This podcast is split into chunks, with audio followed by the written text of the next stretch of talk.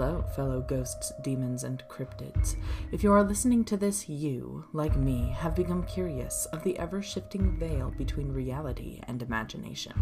You have gazed into the void and felt a mixture of fear and curiosity, and you would like to experience it more in the manner of various tales of uncertainty and peril that can unravel the fabric of one's mind in hopes that you may temporarily slip into the madness of the unknown. Either that or you are lost. Regardless, I hope you will allow me to tell you a little story. Before we begin our tale, allow me a moment to tell you how you can cheat the game of time and experience each story a week in advance, as well as other expected stories that will be sent through the ether for as little as a dollar a month on Patreon. You will also be supporting future projects, such as a YouTube channel in which you may prod at my innermost thoughts and decipher how the machinations of a mad person sees the world and the media we consume, as well as things a little more lighthearted. There will also be another podcast in the future, a sort of love letter to old radio tales in the form of a murder mystery called The Tarot Killer. This project will be a long while yet, but will arrive sooner the more people that support Patreon. Higher tiers also give bonuses to this pending podcast, such as characters named by you and even possibly a cameo, as well as free merchandise, as well as its made, and free art drawn by yours truly. If monthly subscriptions aren't your cup of tea, but you still wish to support these tales, continue to listen, share with other beings that surround you and consider buying the books in which these tales have found their home. All these are in the description here and with each episode.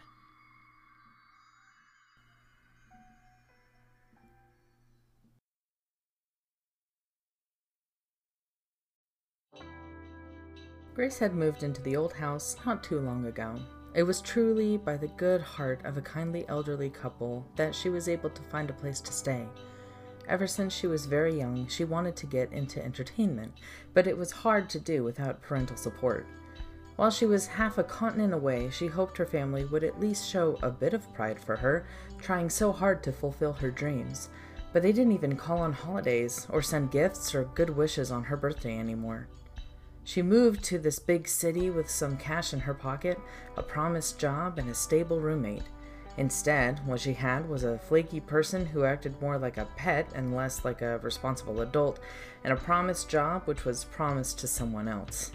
Grace was resourceless, jobless, and homeless. The grandparents of Grace's friend back home happened to live in the next town. They didn't even know Grace, but they offered for her to stay with them in their house until she was stable enough to get her own place. Grace accepted wholeheartedly and got her happy butt to a taxi. She settled into the elderly couple's empty bedroom, which had their last child just move out of. Grace understood this may be due to a little bit of empty nest syndrome, but Grace was happy to take it for the way it is. Empty nest or not, it was a nest. For Grace, it was more than she had before. Grace was living there rent free, so she developed a habit of doing the dishes while she was there. She went out looking for jobs, and in her spare time, she tried out auditions for stand up comedy. She had taken improvisation classes in school and felt as though she had a good performance, but she needed to be better. There were people who were so good at their comedy she would watch and find herself laughing hysterically. Grace found a job across the street from a well known theater. Her work was at a small convenience store, but at least they paid Grace with money and did so on time. She used it for food, which she got at a discount at the convenience store, a little bit for the elderly couple, and the rest she used to keep going for all the auditions. Grace came home and waved to the old woman. Good afternoon, Grace chimed. Hello, Grace, the old lady called. Any luck on those auditions yet? It was a question the old lady asked every day. It was odd, but nice to have someone who cared. Not yet, ma'am, but I'm crossing my fingers. Grace turned down the hallway, but before she passed to her room, she froze. Her attention turned to the painting in the hallway. She noticed something that she didn't think she ever noticed before. To be fair, Grace only looked at the paintings in passing. This one was the image of a young woman in a blue dress, holding a matching parasol as she stood in the middle of a wheat field. Grace always noticed the lady in the picture was a little to the right, which had her feeling the painting was off center, but she wasn't about to trump artistic expression forms that others enjoyed. So what if the girl was a little to the right? It showed off the wheat more, the golden gleam of wheat. She never noticed until now that there was something else in the picture. In the distance, behind the woman, there was a boy. The boy, however, had much bigger blue eyes. They looked much more like button eyes, in fact. The boy wore a hat with blonde hair underneath. The hair looked straight and straw like. Grace looked closer at the boy. She stared at his eyes and his posture.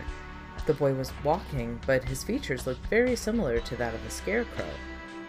Grace wasn't normally freaked out by scarecrows. In this instance, however, when she had spent weeks living there and she just couldn't remember ever seeing the boy in the background, she couldn't help but feel a tad perturbed. Gorgeous, isn't it? Grace jumped and then put her hand to her chest. Ah! Oh, I didn't expect you to follow me. Yeah, it's a nice picture. I won it at an art museum. They say the painter, Van Rixen, put a little bit of himself into every painting. They said he had a habit of making the paintings come to life. Yeah, I can really see that dynamic with the scarecrow. Scarecrow? The old lady looked at the picture, thought a moment, and said, Huh, I don't remember him in the painting. Thoroughly chilled, Grace said her goodbyes and went into the bathroom to try to have a nice, relaxing shower. She calmed down, convincing herself that the old woman was forgetful in her age, and the fact that she couldn't remember the scarecrow slowly walking up to the lady in blue bonnet was completely normal. Just old age, nothing strange or sinister or creepy about that. Grace would have thought to ask the old lady to elaborate, but she was also just fine with assuming that it was all just forgetfulness. If she could spin it right, maybe she could make this whole experience a good routine for her stand up comedy. A couple more weeks passed, and Grace hadn't thought much more about the picture with the scarecrow in it. She was too busy trying to juggle her real life issues. The moment arrived at last where she thought she could enter her big break. A producer from the theater Grace worked across from often came into the store for a hot dog or vitamin water. Every so often, she would talk to the guy. He often told her that he thought she was funny and she should do stand up comedy. He came in one day with a proposal. He said that he found a late night club looking for a good act, and he suggested Grace stand up comedy. Grace was ecstatic. She agreed instantly, and she was walking on air the rest of the day. The performance was in a week and a half, so she had to be ready by then. The producer would be in the audience, so maybe if she could prove to him how well she did with the crowd, he'll be able to help her into more doors. Grace couldn't wait to tell the elderly couple the good news. She got home as fast as she could and hurried inside. She saw the old man first. I got a gig set up, she told him, grin as wide as the crescent moon. That's great news. Make sure to read the fine print, the old man replied. I remember once, when I was a bit older than you, I was going to be in a big shot play. I was excited that I would get to be in the play, so I failed to read the fine print. Never mind the fact that by now everyone knew the dangers of not reading contracts, the old man had a tendency to ramble, she didn't want to be rude and admit that she had a lot to do to get her act ready.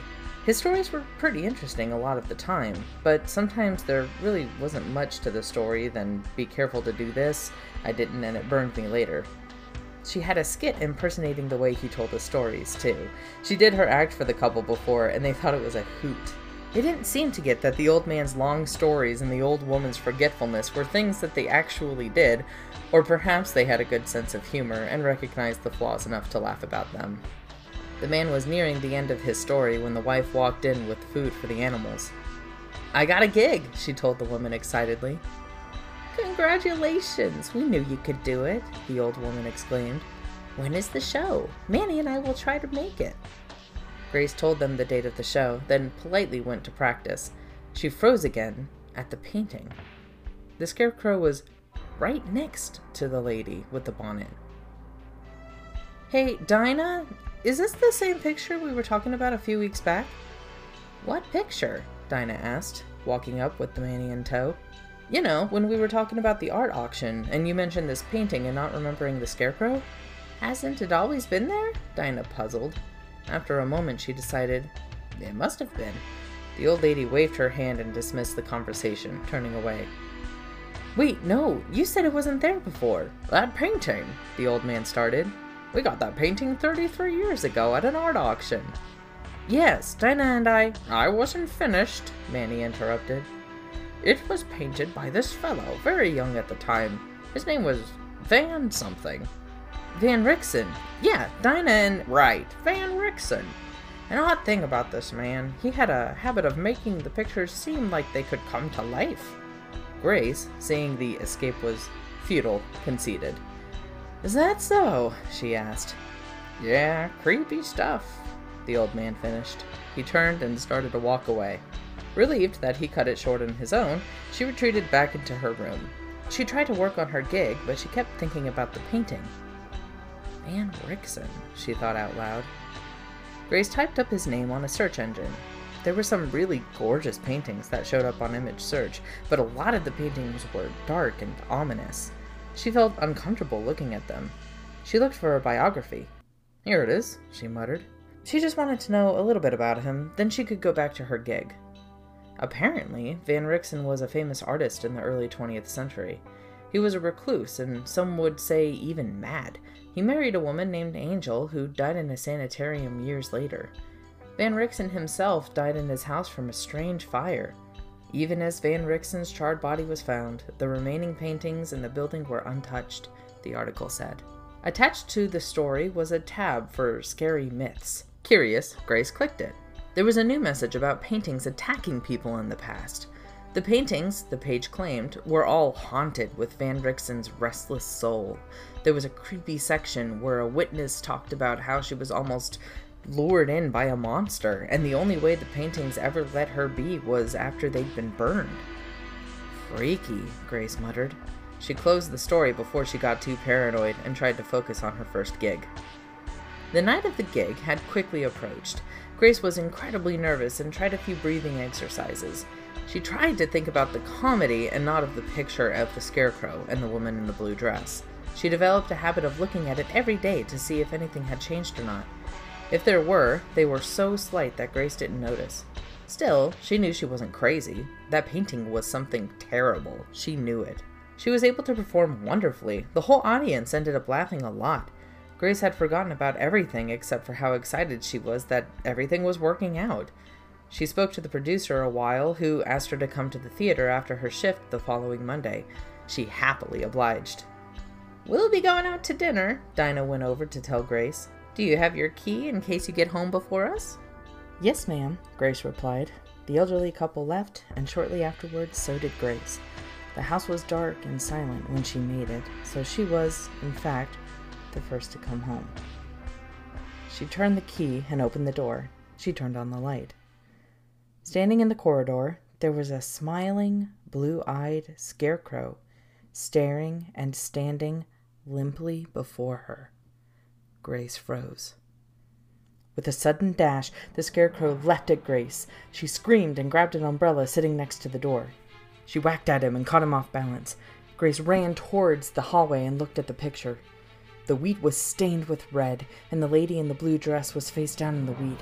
Everything she wore was stained red. Oh, my almighty, Grace breathed. The scarecrow ran after her again. Grace ran into her room and closed and locked the door. She remembered the story she read before. Match, match, match, she mumbled. Grace knew she had some sort of torch. Holding onto the picture with one arm, she ruffled through all her things to try and find something she could use. The scarecrow slammed against the door, and Grace shrieked. She kept searching, begging to find anything useful. She bought a lighter, she thought. It had to be somewhere.